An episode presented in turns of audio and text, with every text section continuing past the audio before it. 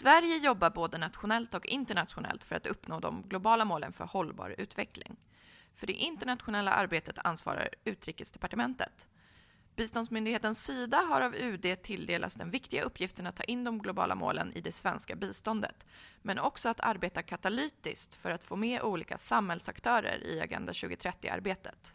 Till detta samtal i vår serie om Sveriges ansvar för Agenda 2030 har vi bjudit in Lennart Båge som är vikarierande generaldirektör på Sida. Samtalet spelades in den 7 februari 2017 och om ni vill se filmen från FUF-fåtöljen så hittar ni den på vår Youtube-kanal FUF Play. Hjärtligt välkomna till den här serien som vi har nu drivit den under en ganska lång tid. Och vad, som vi, vad vi syftar med den här serien är att praktiskt följa upp hur Agenda 2030 implementeras i Sverige idag. Det pågår ju rätt mycket eh, olika övningar runt om i Sverige och framförallt i Stockholm kring Agenda 2030-frågor. De flesta är övergripande och, och väldigt intressanta. Jag har gått på många sådana. Vad vi försöker göra är att bidra till den här, se, eh, det här informationsarbetet med att försöka precisera och fråga viktiga personer som är ansvariga för genomförandet hur exakt det här ska gå till i praktiken. Och med det vill vi dels informera oss och er och alla, men vi vill också vara lite påtryckande för att det ska gå framåt och så snabbt som möjligt. Tyvärr kan jag berätta från resultat av våra tidiga, några av våra tidiga möten, det går ganska långsamt fram med några av de viktigaste sakerna. Framförallt delegationen som är tillsatt, som ni kommer ihåg, vi hade eh, en diskussion här kring delegationen. De har skjutit eh, eh, slutresultatet till i maj och nu är faktiskt frågan om de ens blir klara i maj i år. Och det betyder att det har gått väldigt lång tid sedan Agenda 2030 eh, beslutades om. Och det här gäller ju svensk inrikespolitik, hur vi ska hantera 2030. Men det pågår mycket arbete ändå och det ska vår prominenta gäst Lennart Båge tala om idag. Jag vill börja med att säga att jag var i morse på ett seminarium där Margareta, eh, Margareta Wallström Margot Wallström eh, presenterade svensk utrikespolitik i dagens mycket kärva värld och framförallt, det här var på EU-kommissionen, alltså hur, hur EU ska fungera i det här sammanhanget, hur vi vill att EU ska fungera. Och då sa hon en sak som jag tror är väldigt central för det här med Agenda 2030. Det är att idag är det väldigt svårt att dra någon gräns mellan inrikespolitik, utrikespolitik, säkerhetspolitik, eh, klimatpolitik. Allt det här hänger så otroligt intimt samman. Och varje beslut man tar hänger ihop. Och därför blir det här ännu viktigare. Nu har vi kommit alltså till Sidas roll i genomförandet av 2030. Och ni ska komma ihåg och ha i bakhuvudet hela tiden att 2030 handlar inte om våra utrikespolitiska förhållanden, om vårt bistånd. Det är en del av helheten. Det handlar lika mycket om vad vi gör i Sverige. Men inte desto mindre så är det väldigt intressant och viktigt att höra vad Sidas roll i det här. Och jag hoppas att ni kommer att lyssna noggrant och att det kommer bli många frågor. Lennart är beredd. Absolut, alltid. Hjärtligt välkommen. Tack så mycket. Stort tack Lennart. Och här kommer det fler. Eh, kommer. Det är väldigt roligt att vara här ska jag säga. Jag har ju suttit där ni sitter väldigt många gånger och lyssnat på kloka personer i den här fåtöljen. Nu sitter jag själv här. Så att eh, det är ju ansvarspåliggande, om man nu kan säga så. Eh, men jag vill framförallt säga först eh, att FUF gör ju ett fantastiskt arbete. Så jag är väldigt glad att vara här. Och jag kan säga att FUF-praktikanterna har ett väldigt gott renommé på Sida där det finns ett stort antal som gör fantastiska insatser. Så att här, även på det området, gör FUF en, en fantastisk insats. Agenda 2030, ja, det är ju epokgörande. Eh, och i en värld där allt hänger ihop, som Lennart just sa, så är det klart att det är viktigt att konstatera att Agenda 2030 utgör ett paradigmskifte jämfört med MDGs, Millennium Development Goals, som det ju tog mycket inspiration från och tog eh, ursprung i. Men det är, den är ju universell, inte bara för utvecklingsländer och eh, den är mycket bredare, har ett mycket bredare förankring i en lång förberedelseprocess. Det där vet nog många av er om, men jag kommer att inledningsvis prata kanske lite eh, eh basic för, för eh, det är flera här som kanske inte är lika kunniga som en del av de experter jag ser sitter i salen. Men vi får sen, eh, jag ska inte prata för länge, så kan vi sen ta frågor och en diskussion kring, kring detta. Eh, men som sagt Agenda 2030 innebär ju att vi alla är utvecklingsländer. Det är ju Sustainable Development, hållbar utveckling i tre dimensioner för alla världens länder, alltså även för Sverige. Men vad är då SIDAs roll i detta? Ja, låt mig säga någonting först om hur Sida passar in i den styrning vi har av bistånd och utvecklingssamarbete så att det eh, så att säga, hierarkin blir klar. Agenda 2030 antogs i september 2015 av all världens länder enhälligt i FNs generalförsamling, all världens stats och regeringschefer. Eh, det har sedan tagits om hand i Sverige i, den, eh, i det policyramverk för svenskt utvecklingssamarbete och humanitärt bistånd som regeringen och biståndsminister Isabella Lövin presenterade här alldeles före jul. Och där i det policyramverket finns Agenda 2030 integrerat, det är en utgångspunkt och det är integrerat. Jaha, vad händer då för Sida? Ja, i det här policyramverket på sidan 58 finns en väldigt bra bild för er som har policyramverket eller tittar på det på nätet. För där ser man nämligen hur regeringen styr. Policyramverket är ju inte styrande, det är ju som titeln säger ett ramverk. Utan sen styr regeringens sida genom strategier. Det kan vara strategier för vad vi ska göra i ett land, eller vad vi ska göra i en region, eller vad vi ska göra när det gäller tema Eh, som kan vara jämställdhet, det kan vara eh, demokrati och mänskliga rättigheter, det kan vara ekonomisk utveckling, ja, ni förstår. Och det är i de här strategierna som Agenda 2030 kommer till uttryck. Men eftersom Agenda 2030 inte finns i ett svenskt sammanhang förrän i eh, policyramverket från december så är så att säga den direkta styrningen av Sida när det gäller tillämpningen och implementeringen av Agenda 2030 eh, inte i den direkta formen att det finns i strategier riktigt på allvar påbörjad. Men det är klart att vi är alla inspirerade av och vi tar fäste i det som eh, Agenda 2030 innehåller. Och i de här strategierna eh, så är det ju så att regering, det här är förenklat men för att ni ska ha klart för styrningen. Regeringen anger vad Sida ska ägna sig åt och vi har ansvaret för hur vi ska genomföra detta. Hur vi på bästa möjliga sätt ska nå de mål som är satta. Och eh, då så blir i allt i växande grad då Agenda 2030 integrerat i styrningen av Sida, i regleringsbrev, i strategier successivt. Men vi har också ett roll, en roll att eh, eh, inte bara se till, och då, då, kanske man ska säga att väldigt mycket av det som är Agenda 2030, det är ju inte nytt när det gäller utvecklingssamarbete. Fattigdomsbekämpning, hälsa, undervisning, jämställdhet. Väldigt många av målen är ju det som svenskt utvecklingssamarbete har ägnat sig åt under decennier. Men nu finns ett internationellt eh, antaget ramverk. Det ger tydlighet och eh, samspelet mellan målen är väldigt viktigt för att man ska nå eh, målen eh, och hela så att säga, agendan. Vi har också en, ett upp, i uppgift att eh, eh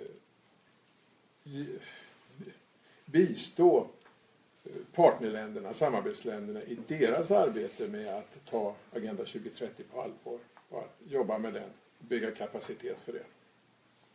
Jag kommer tillbaka till det, men vi ska också säga att vi har ju en roll också att ha fått ett, ett, ett explicit uppdrag att hjälpa fram, katalysera fram ett engagemang i Sverige i alla samhällssektorer för att äh, arbeta med Agenda 2030.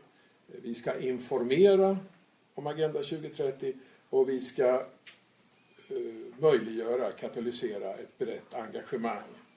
Om vi tittar på eh, informationsinsatsen så har vi särskilda medel för att främja olika projekt. Eh, och mindre projekt då mellan 50 och 300 000 vid, jag tror det var tre utlysningstillfällen under 2016. Och FUF hade, fick pengar för en sån satsning eh, här alldeles innan jul. Eh, men det är flera andra. Så det är en roll. Likaväl som Sida har ett uppdrag att informera i Sverige om utvecklingssamarbetet så har vi en explicit uppgift att eh, informera om Agenda 2030. Men vi har också skapat eh, samarbetsplattformar för olika svenska aktörer så att Agenda 2030 kommer ut i samhället och blir integrerad i vanlig verksamhet. Och låt mig ta några exempel. Eh, vi har någonting som heter Myndighetsnätverket, eller GD-nätverket. Det är alltså de statliga myndigheter i Sverige eh, har, de statliga myndigheterna i Sverige har ett uppdrag, hade ett uppdrag 2016 att rapportera eh, till regeringen om vad man gör. Och eh, vi från Sida har ett uppdrag att facilitera.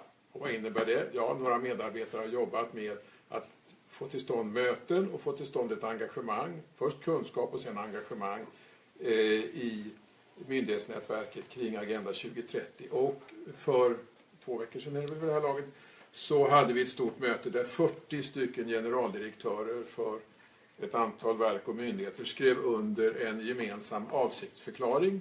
Svenska myndigheter i samverkan för Agenda 2030 ser ut så här. Jag borde haft med mig. Eh, den kan man hitta på eh, Sidas hemsida.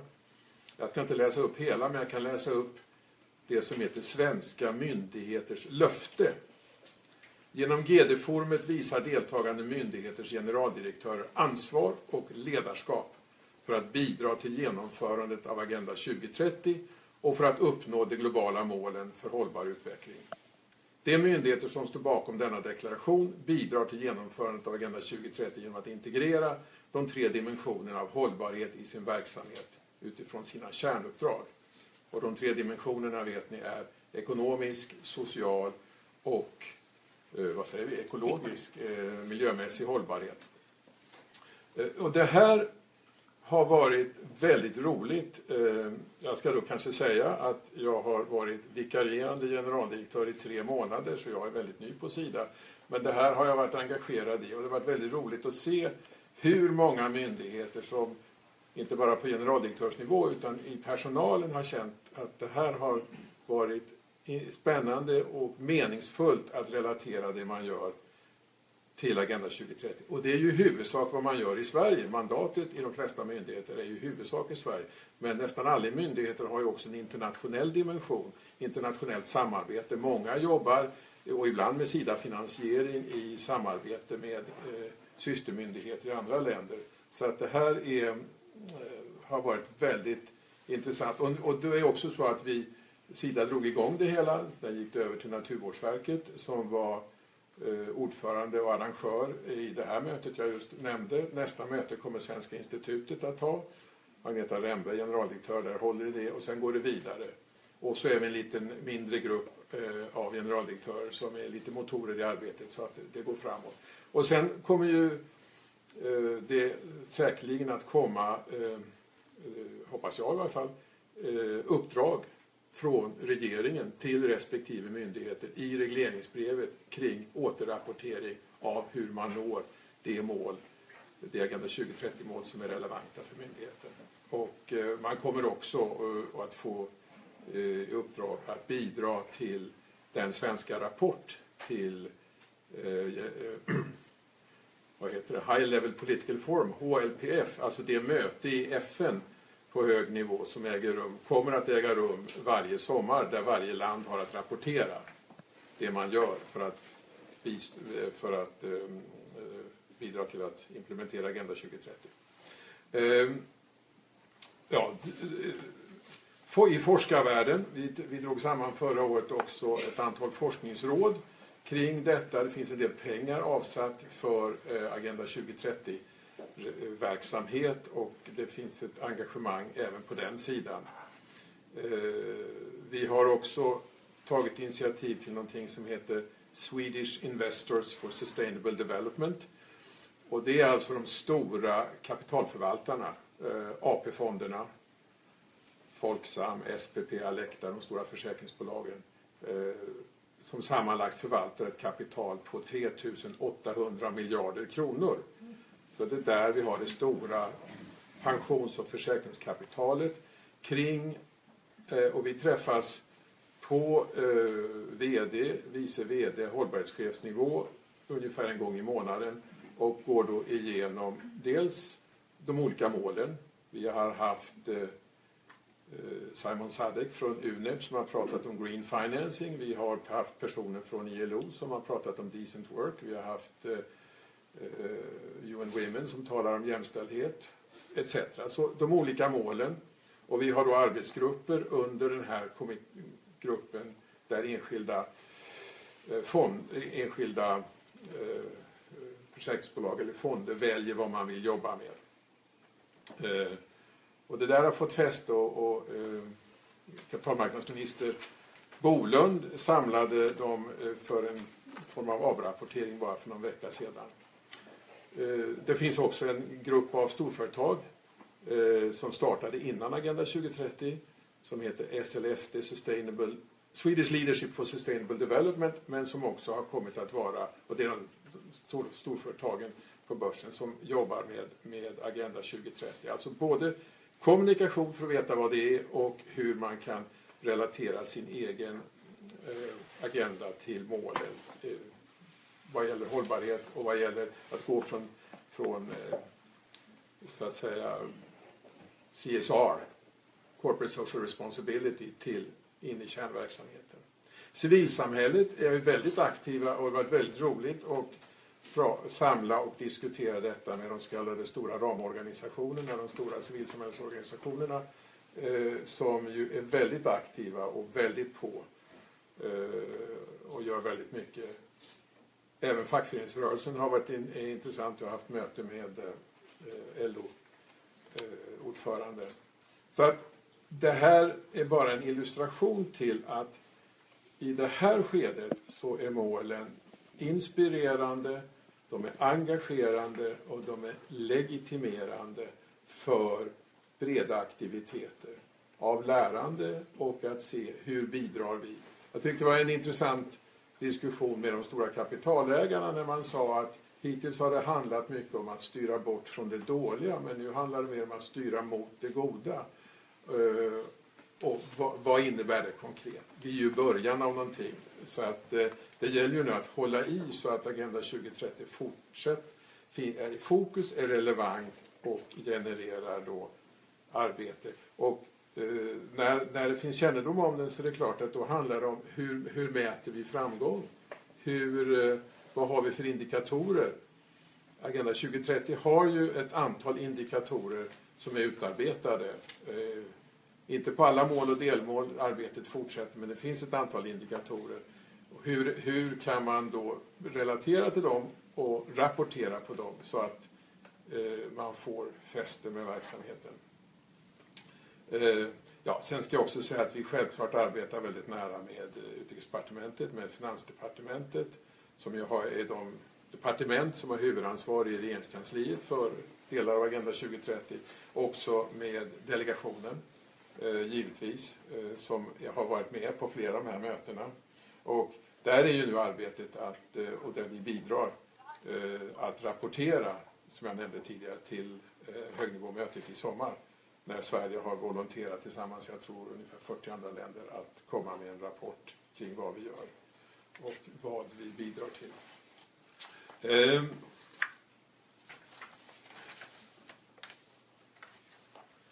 Ehm. vi, ehm. ehm om vi går till utvecklingssamarbetet då, det, det primära, så är ju Agenda 2030 som jag nämnde, väldigt integrerad. Det vi har jobbat specifikt med som är Agenda 2030, det är dels Colombia som ju är som ofta eh, väldigt tidigt ute när det gäller nya initiativ av det här och vi har eh, haft ett samarbete med dem när det gäller att hitta rapportering eh, till, eh, till FN om hur man når målen. Det eh, kan vara intressant som en liten kuriosa att den absolut första utvecklingsplanen som Världsbanken gjorde när den var nyupprättad 1947 gällde Colombia. De har ett eh, track record av att vara tidiga i spåret.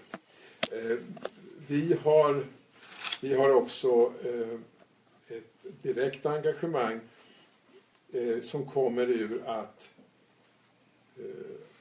High Level Forum i Nairobi, alltså det finns, det finns en serie av möten kring biståndseffektivitet som började en gång i tiden på 00-talet i Rom som sen blev mest känd genom Paris och Accra-möten och som sen har gått vidare. Och nu i höstas var det ett möte på hög nivå, dock all, för få ministrar, dock var Isabella Lövin där, som tittar på hur eh, får vi ett effektivare bistånd och hur tar vi in Agenda 2030 i den agendan? Och hur ger vi, inte minst civilsamhället, eh, en klar roll och uppgift i det sammanhanget. Så eh, låt mig sluta med att säga att Agenda 2030 är fortfarande tidigt i den, i den men, tidig i sin implementering i den meningen att det är fortfarande tal om att göra den mera känd. Vi har gjort eh, eh, opinionsundersökningar i Sverige om hur många svenskar som känner till agendan och kan nämna några mål. Och det är, ja, jag har några siffror, jag kan komma tillbaka till det. Det är, det är hyggligt men det kan vara mycket bättre. Och, och, så att, att nå ut eh, med kännedom om agendan är fortfarande viktigt. Sen att jobba med den och sen att rapportera på den på givetvis olika sätt var man befinner sig. Eh, Många tycker att det går trögt och långsamt. Vi har bara vi har inte ens 15 år på oss till 2030. Men eh, och så är det givetvis. Så ja, eh, det gäller att, att ligga på. Samtidigt kan vi komma ihåg att millenniemålen de var ju av många såg som ett fiasko. Eh, inte mycket hände, vare sig eh, när det gäller att nå målen eller framförallt när det gäller att göra dem bekanta och kända. Utan det var ju först i andra halvan av 00-talet och framförallt de sista fem åren som det blev verkligen verkstad av de, av de målen när det gällde just att, att eh, fokusera, rapportera, följa upp. Och mål är ju viktiga just som inspiration och som engagemang. Men, det, men ska det bli någon, något riktigt resultat så är det ju viktigt att man ser eh, rapporteringen och att man kan följa upp på den och att den skapar, mobiliserar politiskt eh, för målen. Ja, låt mig stanna där så, så kan vi diskutera mer än att jag föreläser. Okej, okay. tack så hemskt mycket.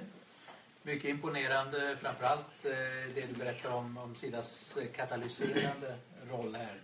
Där ju saker och ting händer som är nya och spännande. Men jag skulle vilja gå tillbaka lite mer till biståndet igen här. För, att det, och, eh, för jag är inte riktigt klar över om du har svarat ordentligt på hur nu Sida ska genomföra. Om det här nu betyder någon förändring. Betyder Agenda 2030 något nytt för biståndet. Och då tänker jag för det första på vad står det egentligen i plattformen som är ty tydligt? Ramverket. Ramverket, Det hette plattform förut. Vad står det i ramverket som gäller eh, i, då, eh, vad, som ger svar på vadfrågorna? Men än mera, hur kommer du säger alltså att, eh, att eh, Sida har gjort mycket. Ja, det har Sida gjort. Alla områden. Men betyder då inte det här något nytt? Alltså det, det är kanske den viktigaste frasen i hela eh, Agenda 2030. Det är det här begreppet Leave no one behind. Mm, just det. Och det, och det betyder ju alltså att eh, Sida kanske måste eh, gå tillbaka lite grann eh, till ett arbete mera eh, down, ja, på gräsrotsnivå. Eh, eller Ja, intressant att höra lite grann om hur diskussionen är och vad ni säger kring frågorna. Hur man ska arbeta eh, på ett nytt sätt. Eller om man ska arbeta precis som tidigare.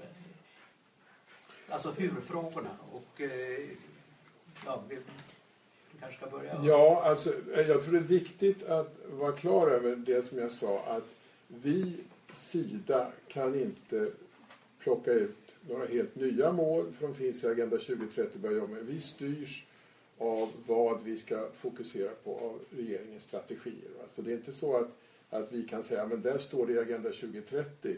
Det är regeringen som styr oss. Men inom ramen för det så finns ju väldigt mycket av Agenda 2030. Och när det gäller, när det gäller hur vi arbetar så eh, är ju det någonting som vi ständigt eh, funderar över och eh, arbetar med och försöker analysera. Alltså, det är ju så här nu, om jag ska ta den breda bilden för att sen ta ner det till konkreta eh, exempel. Det är ju så att vi ser en, en värld i väldigt snabb förändring på många håll. Vi ser ett krympande utrymme för demokrati och civilsamhälle som är väldigt allvarligt i många länder. Vi ser kris och, och konflikter. Vi ser ett rekordstort antal flyktingar i världen och eh, ja, ni kan allt det här men alltså det är ju en väldigt föränderlig värld. Vi ser också någonting som kanske är mindre känt men vi ser ju att vi har ju alltid jobbat i många länder tillsammans med likasinnade länder. Det blir allt färre likasinnade länder. Nu faller dessutom väldigt sannolikt väldigt mycket finansiering bort Ja, vi vet redan att det faller bort när det gäller eh, SRHR från USA. Vi kan förvänta, i varje fall det som läcker ut, att det finns planer på kraftiga neddragningar i stödet till inte bara utvecklingssamarbete och bistånd utan även till FN. Eh, vi har andra länder som har varit likasinnade både i volym eh, och i tankesätt som inte är det längre. Så att vi har ett väldigt snabbt föränderligt landskap som vi ska jobba i. Och det, det, bara det väcker frågan om, om hur, eh, vilka aktörer ska vi jobba med och hur ska vi jobba med dem. Så att det, det, sen, sen, det väcker också frågor om givetvis eh, prioriteringar. Eh, Leave no one behind är ett, en portalmantra kan säga det. Men, alltså det är väldigt viktigt. Men vad innebär då det? Vi måste samtidigt vara väldigt katalysatoriska i vårt eh, stöd. Det vill säga biståndet är väldigt litet i det stora totala finansieringssammanhanget av Agenda 2030. Agenda 2030 som ju visades av Financing for Development i Addis Abeba är ju inte miljarder utan biljoner, eller trillions på engelska, som behövs. Och då är det väldigt viktigt att, att eh, utvecklingssamarbetets resurser, 150 miljarder dollar ungefär, är katalysatoriska, jobbar där andra inte jobbar, mobiliserar kapital eh, från andra för utvecklingsagendan. Så att det där är också en förändring. Sida till exempel jobbar ju numera med eh, att mobilisera kapital genom garantier. Vi har ju nu eh, 12 miljarder i, i det, det bemyndigande att kunna gå upp till garantier, det vill säga garantier som gör att man mobiliserar kapital. Eh, så att det finns på en mängd olika områden. Jag såg att Ulla sitter här borta och jobbar väldigt mycket med migration. Det är, ett, det, det är inget nytt, nytt, nytt område men det, är, det det tränger sig på som ett väldigt viktigt område att förstå och arbeta med. Eh, vi kommer att se en värld, eh, ja, i varje fall om man drar ut trenderna, som är väldigt mycket mer präglad av kris, krig och konflikt som jag sa förut. Och det innebär att vi måste arbeta i svåra miljöer. Eh, vi måste arbeta väldigt mycket både konfliktförebyggande före konflikter och konfliktförebyggande efter konflikter, det vill säga att vinna vinna freden. Så att allt det här är, är förändringar som kommer gradvis men som vi eh, måste ta hänsyn till i vårt arbete. Men återigen, inom ramen för de strategier som regeringen ger oss. Ja, du glider lite till er katalysatoriska roll igen. Ja. Du säger alltså att det är svårare att arbeta inom väldigt många områden. Att vi kommer att alltså arbeta med jämställdhetsfrågor, med, med eh, hälsofrågor och, där, och demokratifrågor där väldigt få andra arbetar. Och då betyder det inte att man kan föra över stora summor pengar dit. Men det, vi måste alltså fungera och jobba själva inom de här områdena. Och då är alltså frågan, det är en huvudfråga, hur ni ska jobba med de frågorna. För det räcker, det räcker alltså inte bara att, att, eh, att finna pengar för de här områdena utan man måste också arbeta med, med förändringsfrågor direkt. Ja, absolut. Vi, vi arbetar ju väldigt mycket med lokala partners. Jag hoppas att vi, vi ska kunna... Vi har ju successivt arbetat mindre under en lång följd av år med eh, offentliga institutioner och institutionsbyggande.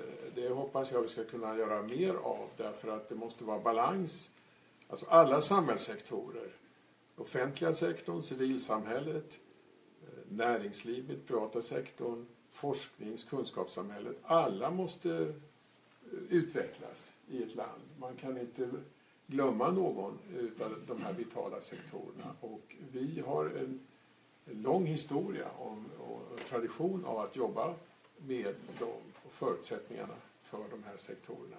Eh, men som sagt vi har, vi har kommit av, av, av i och för sig väldigt förståeliga skäl att, att arbeta mindre med institutionsbyggande. Jag hoppas eh, personligen att vi ska kunna göra mer av det framöver. Eh, för att utan institutioner så eh, ja, då blir utveckling väldigt svårt.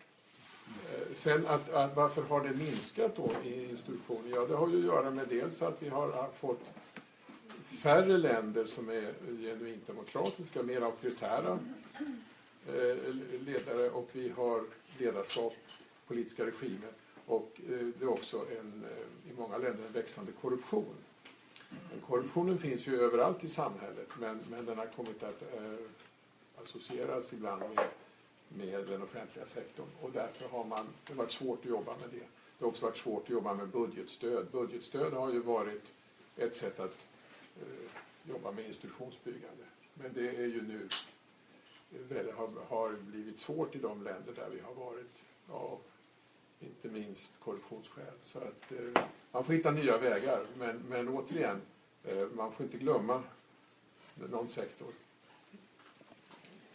Jag skulle tycka att det vore intressant om du utvecklade just det här Sidas roll som katalysator även i Sverige. Jag tänker bland annat på, på det här GD-forumet som du pratade om den gemensamma avsiktsförklaringen som du visade upp. Där står det bland annat att, att deltagande myndigheters generaldirektörer ska visa ansvar och ledarskap för att uppnå de, de globala målen.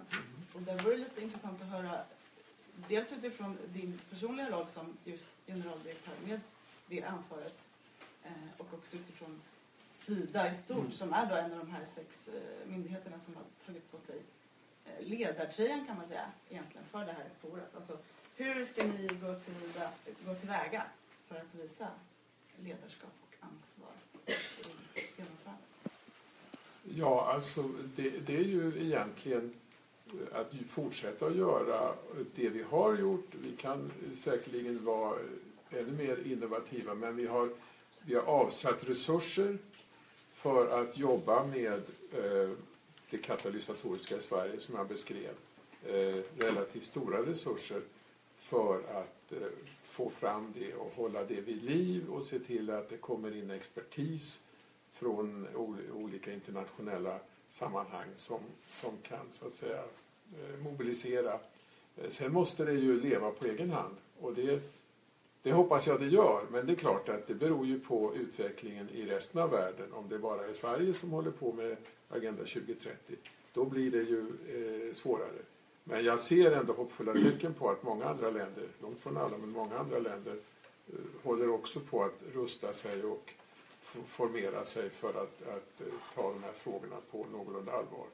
Eh, det, fanns en, det fanns en artikel i som jag, någon gav mig häromdagen i en internationell finansiell tidning som konstaterade att Här var det svenska, för att ta just det som jag pratade om, svenska kapitalförvaltare, försäkringsbolag, pensionsfonder och holländska som låg i, gick i bräschen för att internalisera Agenda 2030, alltså ha det som egna kriterier och måttstockar för vad man ska göra och försöka operationalisera det. Medan andra Eh, liknande institutioner i andra länder tyckte det där var rena snömoset. Så att det är klart, det pågår en internationell diskussion också. Eh, och då är det väldigt viktigt att det ledarskap som Sverige och eh, statsministern visade i, i antagandet av Agenda 2030 och som ett antal andra länder också har visat, att man håller i det. Det är inte en dagslända utan det måste hållas i genom att det blir då mekanismer för att redovisa och rapportera. Uh, återigen, jag kommer tillbaka till det. det. Det är väldigt viktigt att det blir verkstad och verkstad blir det bara om man måste prestera någonting som man sen ska rapportera och bli bedömd på. Uh, var det svar på frågan? Kan man fråga sig. Ja, det var det väl delvis. Jag tänker spinna vidare på det där att en del är väl också den här folkliga förankringen som man pratar väldigt mycket om kring, kring Agenda 2030. Du var inne på de här siffrorna innan, de ser väl lite olika ut. Jag har hört eh, vissa säga att det är tre av tio svenskar känner till målen och andra siffror säger sex av tio. Eh, absolut, jag ska högre. Eh, men där också Sidas roll som katalysator och informationsspridare. Du var inne på också vad, vad som gjordes under föregående år, bland annat det här eh, bidraget som, som utlystes. Men jag är intresserad av att höra lite hur planerna ser ut nu framöver, för det har inte jag lyckats luska ut när jag har googlat helt enkelt. Så vad, hur ser planerna på informationsområdet ut framöver? Och i det också tänker jag eh, koppla samman till den här folkliga förankringen. Alltså vad, vad tror Sida behövs för att vi ska nå ut brett och engagera allmänheten också? Vid sidan av det du redan har pratat om. Um, för Sidas del så är det, blir det integrerat i den, eller det är huvudtema kan man säga, i det vi gör. Vi är ute i kommuner, Norrköping och Borås och har stora manifestationer och eh, ett informationsprogram. Men det räcker ju inte. Eh, jag menar, det är, det är inte större framöver än vad det har varit. Men det kommer att ha Agenda 2030 som en ledstjärna.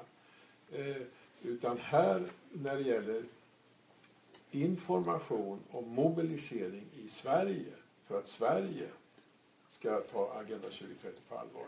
Det måste ju komma från ja, delegationen eller regeringen det är ju trots allt så att eh, vi vill vara Sida vill vara katalysator i Sverige men vårt mandat och våra resurser är ju framförallt avsatta för utvecklingssamarbete. Eh, så att eh, vi, vi, vi gör Agenda 2030 till huvudtema och huvudbudskap i alla våra kommunikationssatsningar. Men det är inte så att de är, blir större eh, avsevärt större på grund av Agenda 2030. Utan den informationsinsatsen måste ligga på myndigheter som har Sverige som sitt primära arbetsområde. Okay. jag tänkte att börja inbjuda er att eh, ställa frågor. Och framför allt skulle jag hoppas att ni kan hjälpa till att konkretisera lite mera kring just hur-frågorna på biståndssidan. För att det är ju trots allt, precis som du säger, det är ju Sidas viktigaste uppgift. Och att ni fungerar även som katalysator datorer och liknande. Det är ju väldigt viktigt men det är, det, det är ju inte huvuduppgiften. Jag skulle be Carolina att börja. Carolina börjar? Ja. Mm. Eh, Carolina Hulterström. Eh, jag jobbar ju på Sida. Um, Då kan du mer om det här än jag, för du har jobbat längre än jag. jag tror att de hellre vill ha dig än mig, så jag ställer frågorna.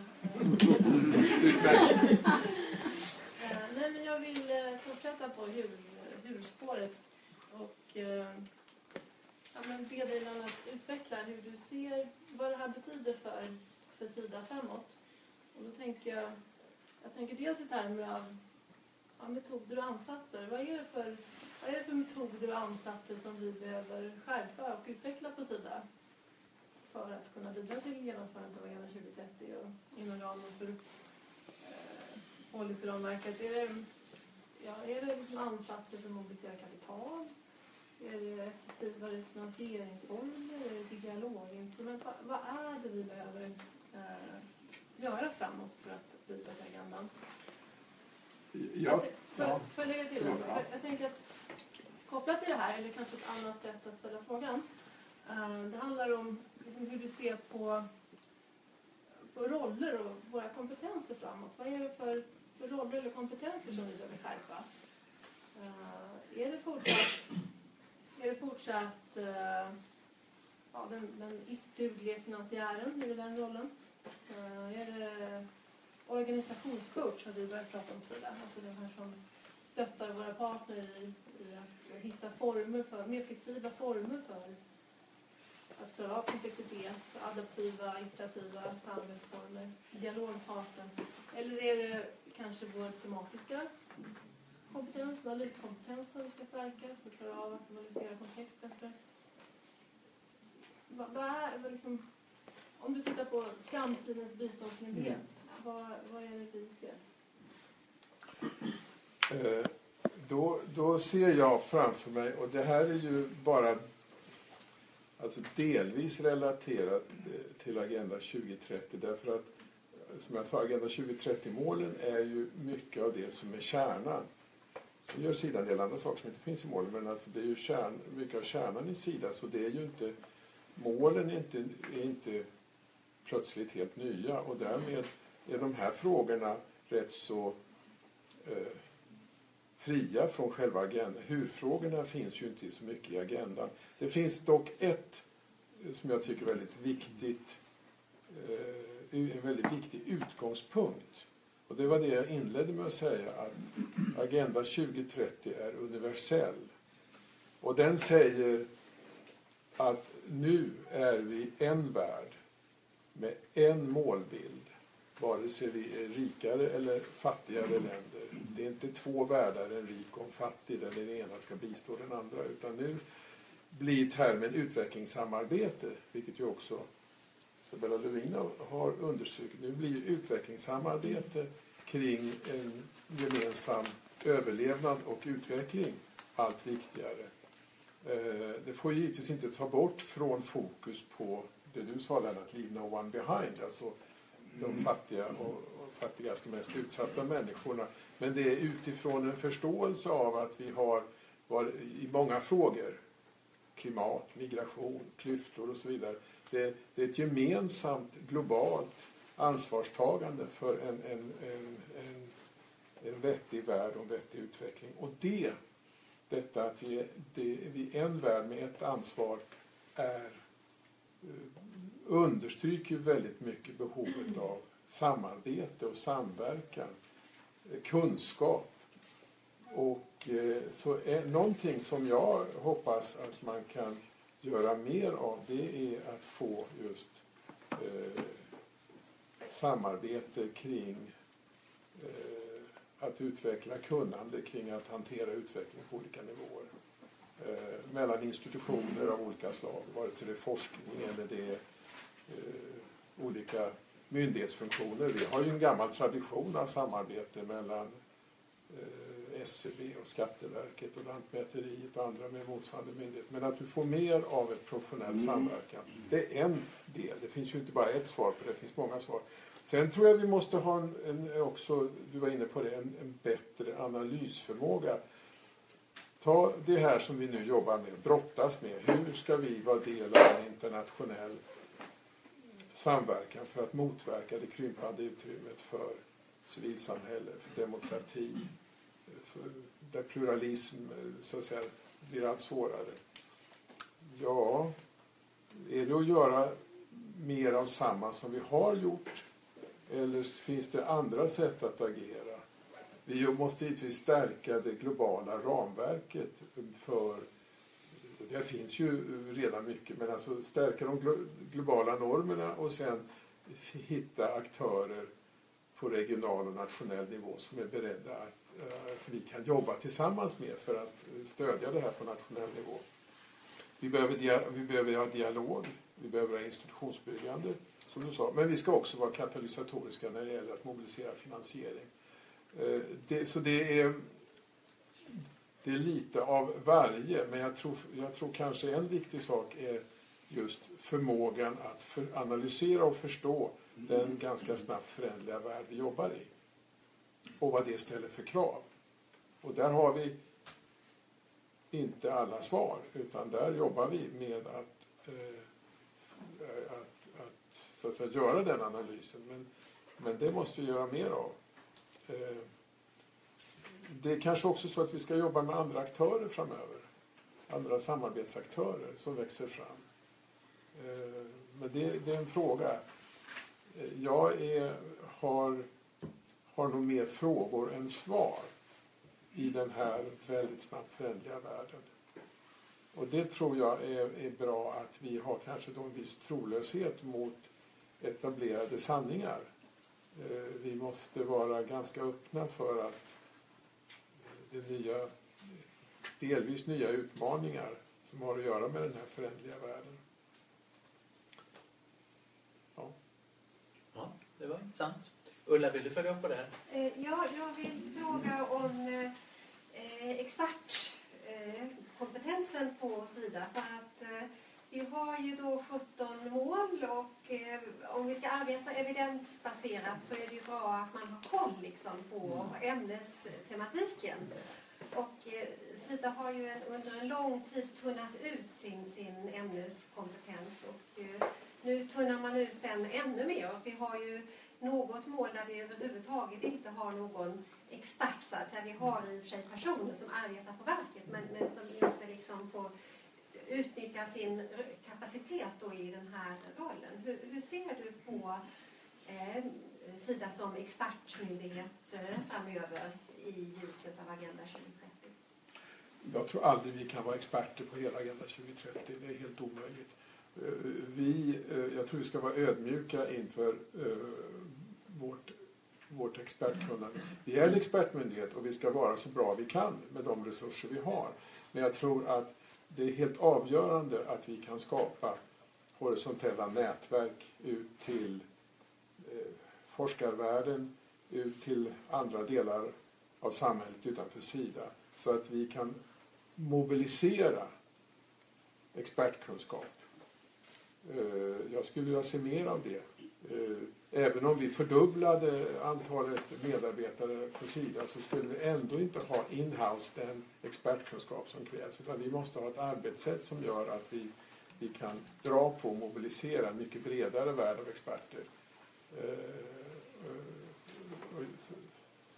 Men kan man mobilisera på området marina frågor när vi inte har någon som arbetar med marina frågor? Ja, det, då, då är det nog svårt. Ja. Men vi kan nog inte ha expertis på alla områden. Men, men ehm, eh, så det, det, det tror jag är ett ständigt, eh, så att säga, en ständig avvägning. Ja, då, nästa följdfråga blir ju direkt då, kommer Sida att fokusera och därmed kunna stärka sina kompetenser på de områdena där vi Ja, vi väljer helt enkelt. Det är ju en fråga som till exempel i samband med eh, policyramverket utvecklades så ställdes det ju i remissvaren väldigt många frågor kring just om, om, ska man ha med allting eller ska man koncentrera sig på ett antal. För, och det gick inte på policyramverksnivå därför att det, det, skulle handla om allting men Sida kan ju såklart koncentrera sig på ett antal områden. Ja men det kommer ju strategierna. Vad regeringen beslutar att vi ska göra, där måste vi ha kompetens. Eh, och vi, vi ska lägga så mycket som möjligt av våra resurser på att genomföra de strategier som regeringen beslutar och ger oss som uppdrag. Så det, det är så att säga, det, det instrumentella, det operationella svaret. Eh. Okej, på den här frågan, det vore bra om, om vi Men annars så, så vill du, har, har du ja, upp handen? Hej. Julius kan jag Jag eh, har en fråga som eh, ja, eh, om målkonflikter. För eh, en väldigt viktig aspekt av agendans implementering är att på något sätt eh, identifiera och hantera eh, målkonflikter inom agendan och mellan arbetsområden och mellan frågor och så vidare. Så hur, hur arbetas det med målkonflikter i utvecklingssamarbetet? Ser du att agendan kan komma att förändra ert arbete med målkonflikter? Finns det, finns det något tänk kring det? Alltså, det är ju riktigt att vi lever ju ständigt med målkonflikter Eh, jag kan inte omedelbart säga att agendan ändrar det. Agendan ser ju för sig eh, gör ju en väldig poäng om, om man läser dokumentet från, som antogs av FN att målen är ömsesidigt förstärkande och ska ses som en helhet. Och så är det ju. Men det är klart att det finns målkonflikter. Eh, senast idag så satt vi och diskuterade eh, detta kring att å ena sidan driva det Sverige driver. Motvindsfrågor hette det förr. Mänskliga rättigheter, demokrati, annat. Och samtidigt ska vi vara konfliktkänsliga eller konfliktförebyggande. Alltså det, det, jag tror inte man kan jobba med utveckling och inte heller med utvecklingssamarbete utan att ständigt uh, hantera målkonflikter. Visst är det så. Jag tror inte det ändrats av agendan speciellt mycket. Mm. Du var först. Ja, ja. hej. Mitt namn är Annie Sturensen. Jag har tidigare jobbat på Sida men nu är jag på UDAF. Jag har två frågor, kort här. Först vill jag då följa upp Lennarts eh, tidigare fråga om hur man kombinerar det här mantrat om leaving no one behind med eh, ambitionen att vara ett katalyserande bistånd. Och det är mer så praktiskt, eh, Lennart kunde säga vad du ser för utmaningar med att, att Sida ska utforma ett bistånd som både är katalyserande och, och når de allra, allra fattigaste, mest utsatta. Sen min andra fråga, en uppföljningsfråga där, hur, hur Sida tolkar det här leaving no one behind mer, mer praktiskt i val av termer och hur, vad man väljer för biståndsinsatser, också i, i samtal om, med UD om, kring strategier om, om val, av, val av partnerländer. Och då tänker jag på den här, eh, den här debatten som har pågått en längre tid om ska man fokusera bara endast på fattiga länder eller ska man även tänka på fattiga personer som kanske befinner sig i, i medelinkomstländer? Kan du ta en till? Eh, ja, jag ska försöka komma... Ja. Rolf, du räckte upp handen. När jag funderar på det där med eh, du säger att eh, det går till med katalytiskt. Jag menar, en del antar jag det bilaterala biståndet är ju att göra delvis samma sak som man gjorde förut med de här mödra, barnhälsovård och alla sådana här saker, rent bilateralt. Men när det gäller katalytiskt så då har vi ju EU och ofta är det ju så, om man tar det som är katalytiskt, det som handlar om dialogen, för du pratar om att en uppgift kommer ju vara att hjälpa länderna att genomföra Agenda 2030. Det är ju delvis också då dialogfrågor och där är det ju, eh, där vi finns på plats med EU så är det oftast effektivare om man gör det ihop så att säga. Och eh, sen så är vi ju, som medlem i EU så vi finns ju, de finns ju i en massa länder där inte vi finns så att säga. Så då kan man liksom då eh, naturligtvis har vi ett visst intresse av hur EU hanterar det här. Hur vet vi, vad vet vi om det idag?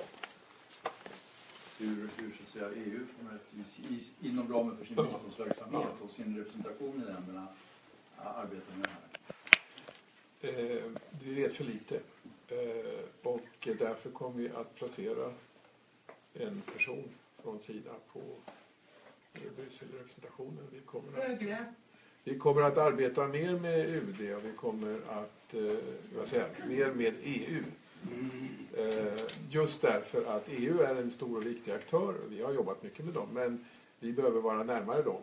Eh, och nu pågår ju väldigt mycket dessutom av förändring inom EU. Så, att, eh, det, så det, det är viktigt. Eh, jag ser inte att det finns någon eh, nu hoppar jag till den andra frågan här. Jag, om jag förstod dig rätt, jag ser inte att det finns någon motsättning mellan att vara katalyserande som princip och vad man arbetar med. Eh, så att, eh, men när det gäller Leave No One Behind som är ett eh, relativt nytt begrepp som ju har kommit fram och hur man så jobbar vi ju så har vi så att säga vi har kvar att operationalisera det men vi har det väldigt levande i till exempel, vi har diskuterat mycket nu kring hur man inte får glömma SRHR, hälsofrågor generellt när det gäller flyktingar, eh, människor på flykt i, och i kris och, konfliktsituationer. Så att det finns eh, tänkande på flera områden kring detta men återigen eh, leave, leave no one behind det, där, på, där var det operation, hur man ska operationalisera det mera så att säga, konsekvent, det eh, återstår att arbeta färdigt med. Okej, hörni, nu är det väldigt många som har visat händerna så det kommer ta ett bra tag innan... Så ni får inte oroa er. Anders? Ja, alltså jag, heter Anders Oljelund.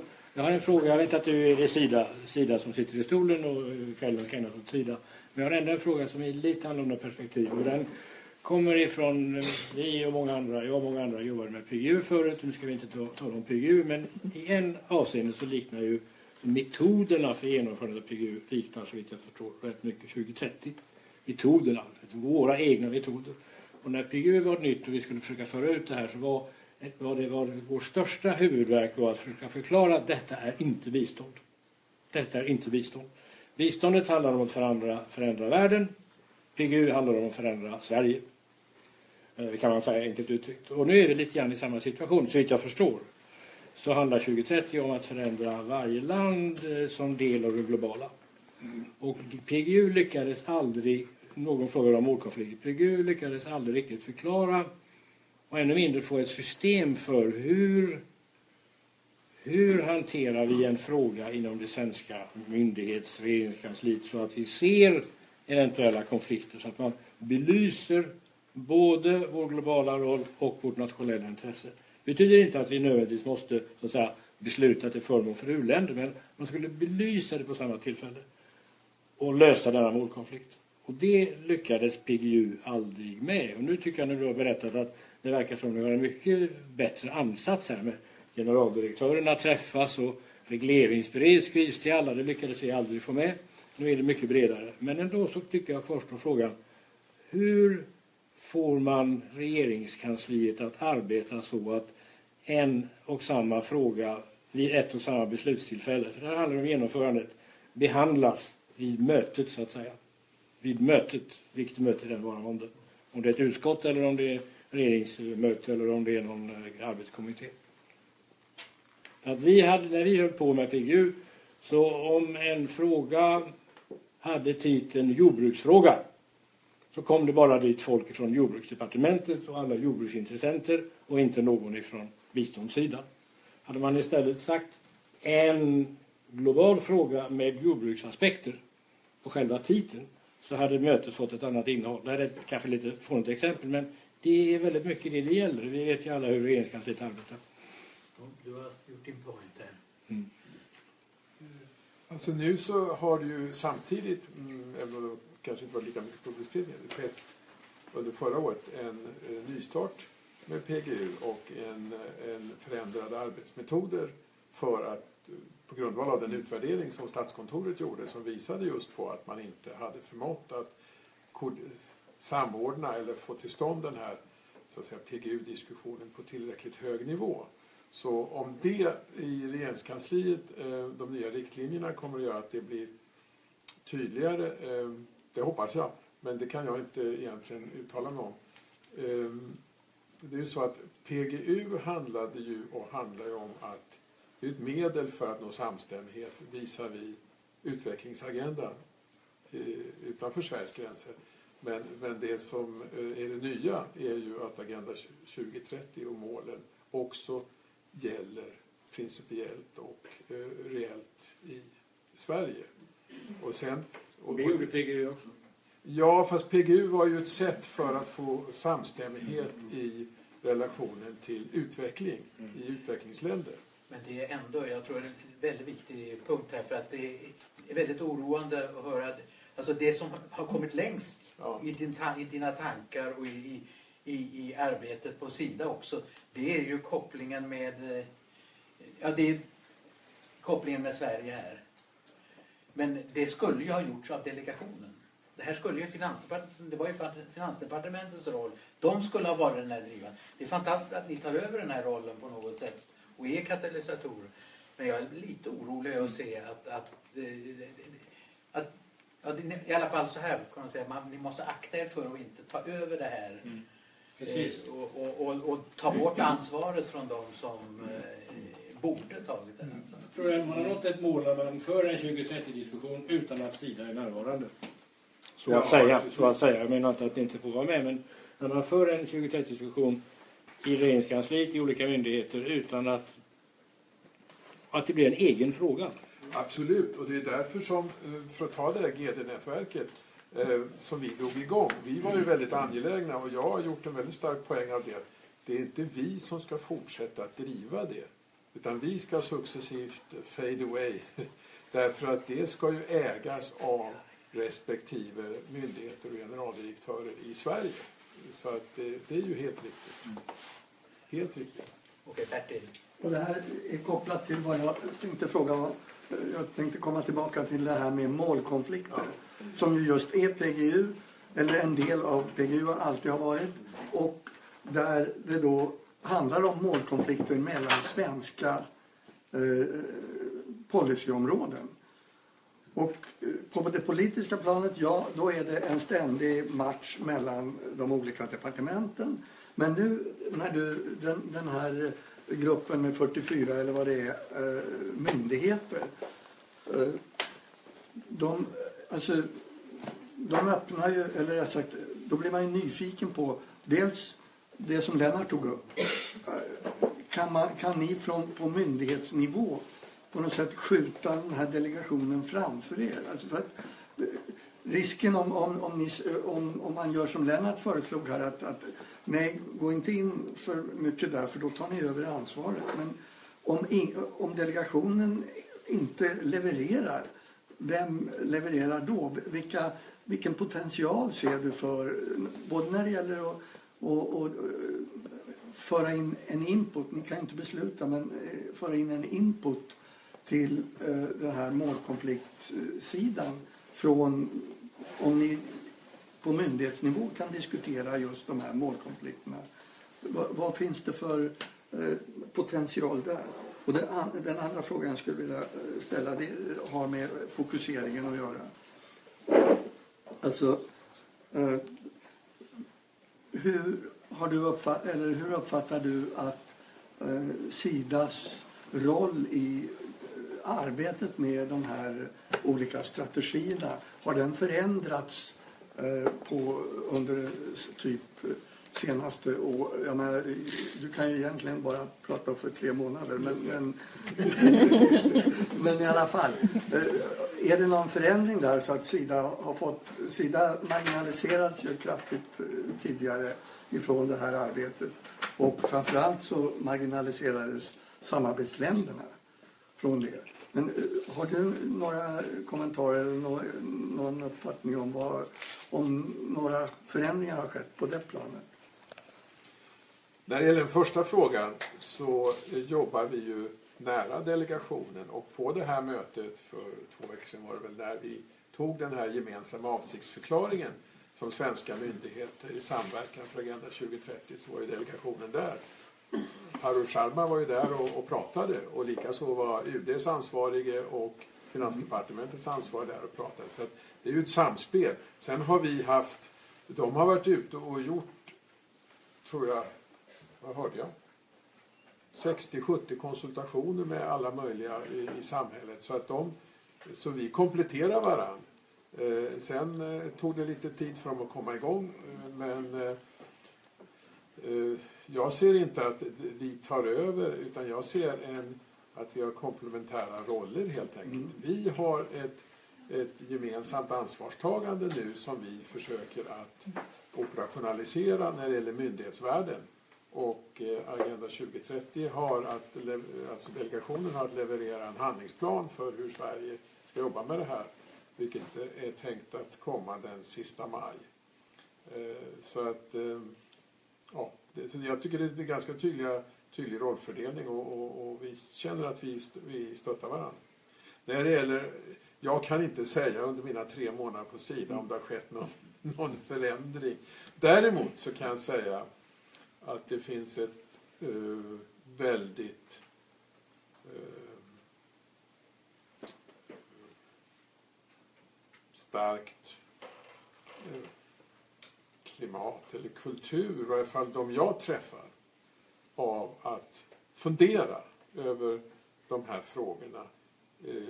Inte bara säga vi jobbar så här, nu ångar vi vidare, utan ska vi jobba så här, är det det mest effektiva? Hur kan vi förenkla vad vi gör? Hur kan vi få mer tid, mindre tid för så att säga, administrativa processer och mer tid för dialog vara ute i fält, prata med våra partners, bygga relationer. Eh, och där finns någonting som heter en förenklingsagenda som vi senast idag på ledningsgruppen diskuterade en del av hur, hur, hur vi ska nå det här målet. Det finns också eh, Eh, en, en ambition att eh, ta oss an nya områden. Eh, miljö och klimat är inget nytt område men vi behöver bli bättre på det. Eh, ta hela urbaniseringen. Man kommer att bygga lika mycket de närmaste 30 åren som man har byggt hela mänsklighetens historia. Vad man har för materialval och hur man bygger där påverkar klimat och annat eh, fundamentalt. Vi behöver kunna migration bättre, det Ulla håller på med. Vi behöver ta, oss, ta, oss till, ta till oss nya områden och vi behöver också titta på, i, som jag sa tidigare, med tanke på förändringar i världen och eh, växande erfarenhet, hur vi jobbar. Eh, men jag kan inte säga att det har skett något dramatiskt under de tre månader jag har varit där, annat än jag tycker det har varit väldigt bra diskussioner i olika sammanhang kring detta, en öppenhet för att man eh, behöver pröva och fundera på olika frågor. Och det blir bara fler och fler. Karina, du har väntat väldigt länge.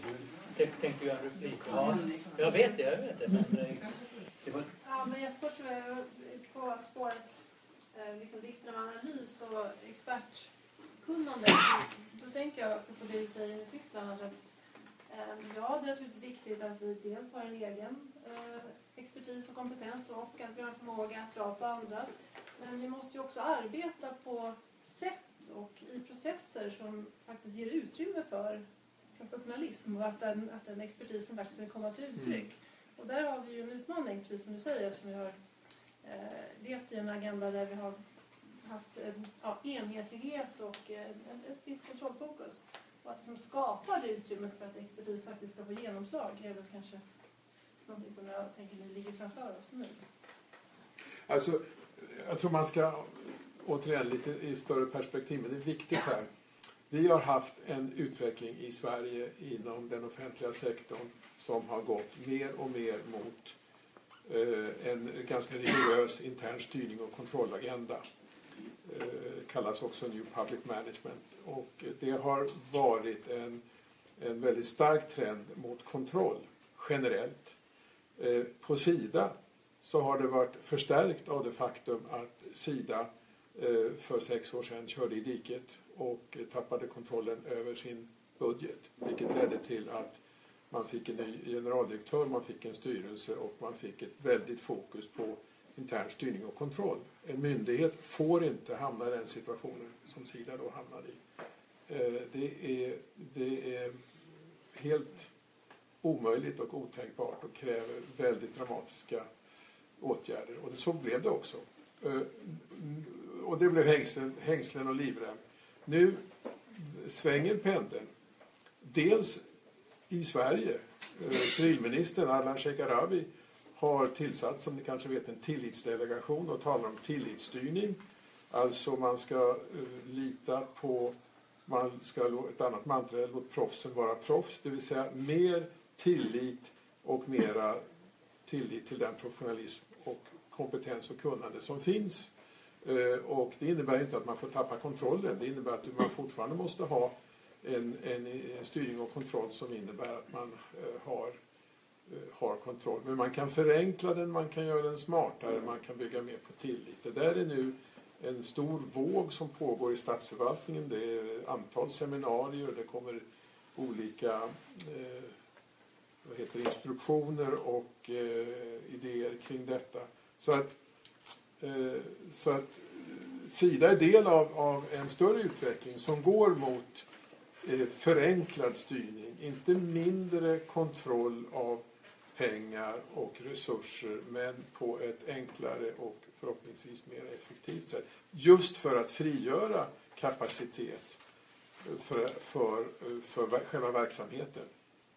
Alltså det har varit för mycket tickande av boxar och för, och för lite uh, frihet för att låta det professionella kunnandet och omdömet spela en roll. Och det, det, det, tror jag och hoppas jag ska kunna bli en bättre balans. Pendeln får svänga tillbaka lite mot ett mer av ett, ett, ja, ett bättre läge. Vi har fem personer som har räckt upp handen ytterligare. Så att nu, vi tar tre nu på en gång. Du som är längst bak. Ja. Hej, eh, Linda Andersson från Riskogen. Eh, miljömålen är tydliga i Agenda 2030 och samtidigt har vi klimatskeptiker på en stor frammarsch både i Sverige och i USA inte minst. Hur ser du på Sidas roll inom att prioritera miljö och eh, klimatfrågorna i svenskt utvecklingssamarbete och vilken roll ska Sverige ta där? Ja. Där får vi ta ett okay. Karin. Mm. Eh, hej, jag heter Karin Olofsson, eh, generalsekreterare för parlamentarikerforum för lätta vapenfrågor. Kan du utan bättre. Okej. Hej, jag heter Karin Olofsson. Jag är generalsekreterare för parlamentarikerforum för lätta vapenfrågor. Eh, och jag skulle vilja ställa en fråga kopplat till mål 16 eh, om fredliga och inkluderande samhällen. Som du själv också nämnde så är ju världen konfliktfylld och så vidare. Och Eh, det finns tydligt med i Agenda 2030. Och jag tänkte fråga, hur ser du att Sida kan arbeta mer kraftfullt med konfliktförebyggande och som en del utav det arbetet att eh, minska och förebygga spridning av små lätta vapen som är ett stort hinder för utveckling, hållbar utveckling och även hot mot mänsklig säkerhet och även har stora ekonomiska kostnader vet vi bland från FN-studier att det slukar en hel del, förutom mänskligt lidande och tragedier, så slukar en hel del av eh, olika länders BNP eh, de, de, skador som, som det leder till. Så det är min fråga. Tack. Ja, du går. Nej, jag... Eller vem är det? Ja, Nej, jag heter Unja Hansson och jag är allmän intressent. Jo, alltså det talas om ramverk och strategier och att Sida körde diket för sex år sedan och så vidare. Och det är väl bra att ni försöker, eller att ni jobbar efter det. Men vad jag skulle vilja veta, och du säger att folk vet inte vad Sida gör, folk vet inte vad eh, målet är på Agenda 30 och så vidare. Men vad gör till exempel Sida nu konkret? Vilka, säg något land som Sida jobbar i. För förr var det, alltså förr, 60-70-talet, så var det ju alltid Tanzania som var på, på tapeten där. Men jag skulle vilja konkret, vad gör Sida idag utom att prata om ramverk och strategier och sånt där. Som folk som jag och många andra. Jaha, vad bra att Sida finns, vad bra att Sida jobbar med de här sakerna. Utan att det är strategier som ingen orkar höra på då, eller förstå kanske. Ja, det var mycket blandade frågor. Kan du... Ja, men det var, alltså, var ja. ja, det var olika frågor med de här tre. jag kan ta min fråga efter. Ja, ja, ja. ja. Ska jag ta den? Nej, nej, nej. nej. Ja, ja, det är två kvar. Dag också. Ja, bra. Ja. Du är också, du är också kvar? Nu. Nej. Vi ska ta till. Det blir för mycket frågor. Vi tar två till sen. Ja. Ursäkta. Eh, miljö och klimat först. Ja, eh, det är ingen ny fråga men det är en allt viktigare fråga. Det vet ju alla. Klimatdimensionen är viktig och vi har i vår verksamhetsplanering för 2017 att bygga större kapacitet, större kompetens och mer av miljö och klimat. Det är viktigt att se att eh, klimatfrågan inte en sektor för sig utan är integrerad i allt man gör. Att man ser, gör och tar klimathänsyn i olika typer av insatser. Att det finns med där. Så att det är definitivt en av våra prioriteringar att göra med, göra mer, kunna mer eh, på. När det gäller konfliktförebyggande och lätta vapen så håller vi just Eh, det är jätteviktigt. Eh, så att eh, jag vill bara säga att där håller vi på att arbeta med en ett papper kring hur, hur vi vi jobbar ju med det redan men vi ska utveckla hur vi arbetar med konfliktförebyggande och har det uppdraget. Så det är eh, work in progress kan man säga.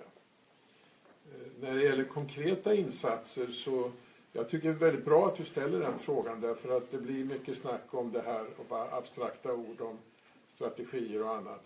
Men vi har ju eh, flera tusen insatser och Eh, ja, det, I Tanzania gör vi mycket. Det handlar om energi, det handlar om eh, skola och hälsovård i andra afrikanska länder, i Zambia, i Kenya.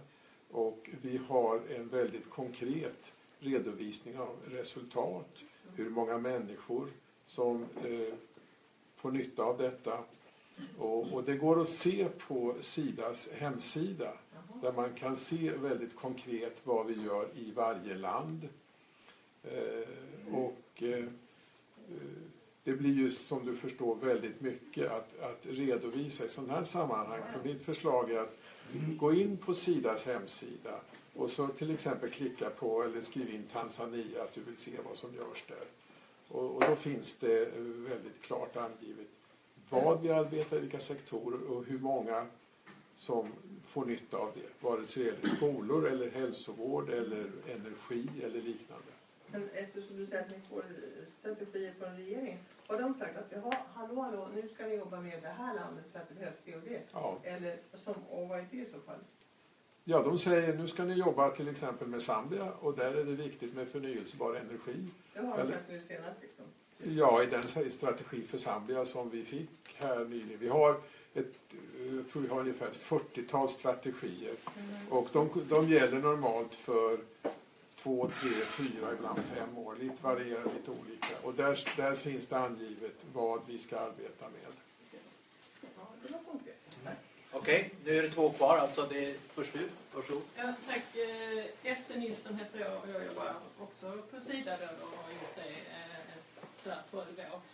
Både med policyfrågor och PGU-frågor men de senaste fyra, fem åren så sitter jag och jobbar med implementeringen kring eh, vårt stöd, vårt regionala stöd till Mellanöstern och. Och här skulle jag vilja säga att det finns väldigt många konkreta exempel eh, som det finns i alla portföljer på hur vi jobbar med SD, SD, SDGs. Men vi, vi kanske inte kallar dem det, för det här som Lennart sa tidigare, det här är inga nya frågor utan det här bygger på International Development Target som fanns innan millenniemålen och sen har vi jobbat med dem. Eh, men jag tycker ändå att det gör en skillnad eh, och det är att, att nu är det eh, hela världen. Jag tycker att det var, jag kommer att citera dig Lennart och säga att vi är alla utvecklingsländer hädanefter. Eh, för jag tycker att det, det, det, det, det ger oss verktyg i form av ödmjukhet när vi har dialog med eh, partners också. Och, och sådana konkreta saker är till exempel för två veckor sedan så var jag i Beirut och eh, pratade om, eller deltog i ett stort arbetsmöte kring vattensamarbetet Eufrat och Och, och, då så skulle vi diskutera tvärfrågor, till exempel, eller mest jämställdhetsfrågor. Ja, eh, vi må eh, ha år 2017, men det är ingen självklarhet överallt hur man jobbar med jämställdhetsfrågor. Men vi ser liksom ändå med SDG så finns det en möjlighet just att konkretisera detta. Eh, och då eh, är det ju liksom utifrån kontexten. Och i kontexten Mellanöstern så behöver vi lyfta eh, jämställdhetsfrågor eh, inom arbetet kring naturresurser. Så då gör vi det och då blir det liksom synonymt med Leave Nobody Behind. Eh, så det finns en koherens här. Vi, vi jobbar liksom på ett sammansatt sätt. Om två veckor så ska jag, nej, vi, i, i mars så ska vi till, eh, då har vi Arab Water Week och vi har diskuterat Vad ska du ta Arab Water Week, det, det, det, det är liksom ett regionalt vattenforum. Och då använder vi också eh, eh, SDGs för att liksom eh, föra dialog kring jämställdhetsfrågor och vattenfrågor. Att inkludera folk i det här samarbetet. Så jag tycker att det gör stor skillnad och vi, vi kanske inte rapporterar riktigt på det än och vi kanske har lite olika språk för det men vi gör faktiskt eh, väldigt mycket i, i vår verksamhet som anammar liksom SDG-agendan och, och de delmålen som finns där. Okej, tack så mycket. Det passade ju väldigt bra in då efter förra Eh, frågan. Dag, du får sista ordet här. Tack så mycket. Jag ska ställa en konkret fråga. Låt mig bara först säga att en reflektion jag gjorde nu, det är väldigt intressant det här med leave no one behind. Om man säger att det är faktiskt en tillämpning av filosofen John Rawls idé att man ska bedöma ett samhälle efter hur de som har det sämst har det. Och nu gör man det på global nivå officiellt. Det är ju egentligen är det ett väldigt revolutionerande koncept på det sättet. När man tänker på Leave No One Behind så är, kommer man osökt in på sociala trygghetssystem. Inte som den enda lösningen men som en viktig komponent. En komponent som vi här i Sverige har använt i över hundra år. Framgångsrikt får man säga. Och eh, ja, du anar kanske vartåt det lutar. En, en grupp, en växande grupp snabbt som är i särskilt behov av sociala trygghetssystem är de äldre i utvecklingsländerna. Så min konkreta fråga är vad gör Sida nu på sociala trygghetssystem generellt och specifikt när det gäller att hjälpa länder att bygga upp hållbara pensionssystem? Eh, först vill jag säga tack Ester för det du sa var verkligen bra. Och eh, framförallt det du, det du sa om att, det tror jag är viktigt, att Agenda 2030 som kommer in som begrepp i allt fler dokument gör ju de här frågorna legitima eh, Eh, på ett mera påtagligt sätt än de kanske har varit tidigare. Som jämställdhet, som klyftor i samhället. Ja, det som finns i agendan. Och det, det gör att man har en naturlig eh, liksom referens när man tar upp frågorna utöver att man har det i sin egen eh, eh policyportfölj. Så jag tyckte det var väldigt bra och viktigt. Tyvärr fick vi tekniska problem här och de sista minuterna av seminariet föll tyvärr därför bort. Men tack för att du lyssnat på FUF-podden. FUF är en förening som sprider information och skapar debatt om globala utvecklingsfrågor. Mer information om vår verksamhet hittar du på fuf.se.